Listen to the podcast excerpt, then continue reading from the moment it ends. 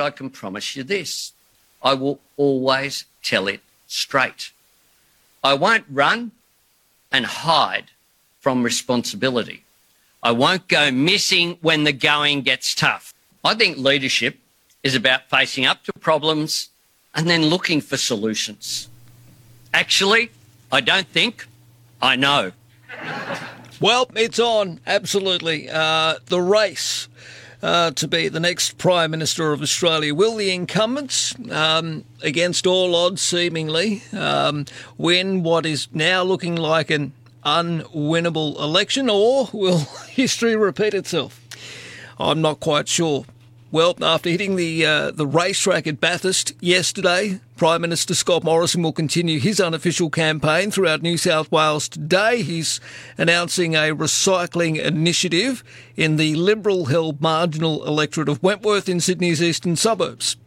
Meantime, Anthony Albanese yesterday in uh, inner Sydney, I think at Ashfield at the Leagues Club, well, he rallied the faithful. He joins me on the program. Anthony, good morning to you. Good morning, Marcus. Thanks for having me on the program. That's all right. Have you had a hot lap?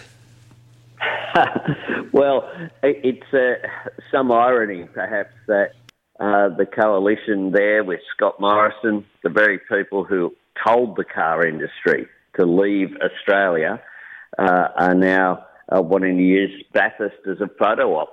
Uh, Holdens and Fords, of course, for generations were built in Australia. Not anymore, because this government didn't want a car industry to continue to exist here. You uh, made some announcements over the weekend. I, I, think the climate issue is is pretty much settled. Uh, we we have big business on board with a reduction target. Uh, no matter what the uh, the target is, eventually we will reach some sort of compromise with big business down the track. But so I think that we can put that to to side for now. But you say the next election will come down to who will be the better economic managers out of the pandemic, and it's all about trust. Is that right? Well, the, the thing about climate is that it is connected with the economy. And that's why big business, uh, the Business Council of Australia, the Australian Industry Group, the Australian Chamber of Commerce and Industry have all backed our plan above the government's uh, do nothing approach. Uh, our plan will create 600,000 extra jobs by 2030. Five out of every six of those will be in the regions. And at the same time, it will cut electricity prices for households on average by $275 for every household by 2025 on average. It will contribute $52 billion of additional private investment in Australian industry. It's the sort of reform that is required, that, that certainty going forward, that business have been crying out for. So that, that's one element. The second element is how we train Australians for the jobs of the future. And our free TAFE uh, that we announced yesterday, as well as 20,000 uh, additional university places, uh, is absolutely uh, critical. Uh, will create uh, some 465,000 free TAFE places in areas of skill shortage that run right across the board. At a, uh, at a, so yeah. that we cost, have serious positive yeah. plans. That cost $1.1 billion to make these 465,000 TAFE places free, and also the funding of an, of an extra 20,000 university spots. You believe that will be taxpayer money well spent in order to, I guess, make Australia a renewable energy superpower, a manufacturing powerhouse, the skills and education's capital of Asia, and I think you also said a society that guarantees secure work, cheaper childcare, and stronger Medicare. That's right. We need to right. actually have a government that provides leadership that is strong and determined as the Australian people themselves. And we know during the pandemic, Australians have been magnificent. But what this government's doing is sitting back, it's complacent, it's saying, uh, get the government out of your life. Well, people don't want any restrictions uh, to be in place for a day longer than necessary. But what they do want and need is a government that actually has a vision of the future, and then a plan to set about creating that more positive and optimistic future. Uh, we are located, I might have said this before, Marcus, on this program, in the fastest growing region of the world in human history. So for generations, the tyranny of distance was something that uh, we uh, suffered from. The big markets of North America and Europe. The powerhouse of the global economy now is in our region. And that can be an enormous advantage if we become a high wage, highly skilled, high value economy yeah. going forward. And, and that's the vision that I have. It's one that I share with so many in the business community. If you look at those businesses that are really thriving, uh, they're not ones that are sitting back waiting for change to affect them. They're ones that are shaping change. And just as every household that puts uh, solar panels on their roof does so out of uh, an economic uh, modelling for their own household that says once you pay that back over five or six years, you are better off into the future. Uh, the same principle applies for business, and that's why smart businesses are doing that. I was at a business in Smithfield on Saturday that's mm. doing just that. It's cut its power bills by a quarter of a billion dollars every year. And that's why the whole economy will benefit as well from the growth in cheaper energy. All right. Now, with this 43% reduction by 2030, that's a little less than what uh, your predecessor went to the last federal election on.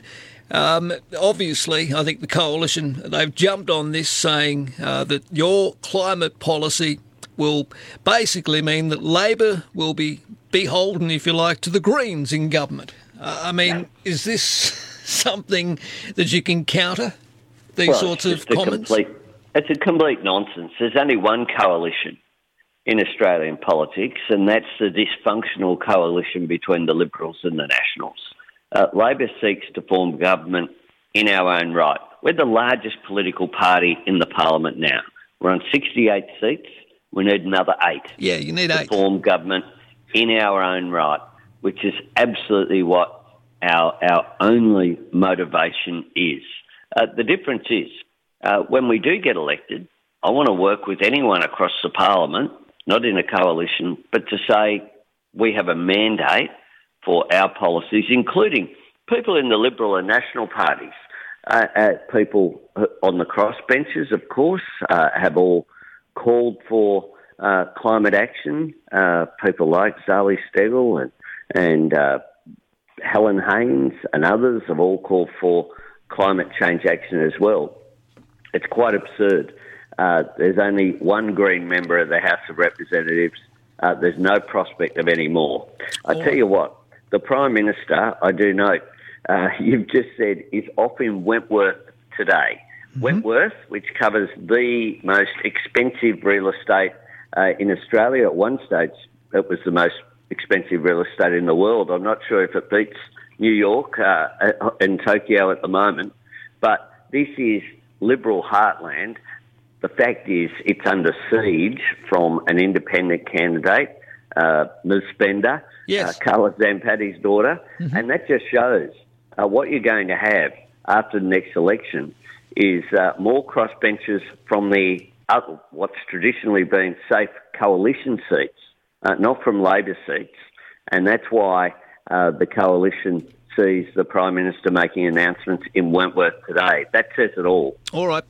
Uh, this story might concern you going forward. Federal spending on aged care will double by the end of the decade and put even more pressure on the budget, according to new research that warns older Australians, Anthony, may have to draw on their savings to help them into their later years. Work by the Actuaries Institute to be released today. It's a story on the front page of the Herald shows that despite a sharp lift in federal funding to deal with issues affecting aged care, it will not be enough as the population ages and demands grow. By the end of this decade, spending on aged care could reach $72 billion, more than what is spent on the age pension.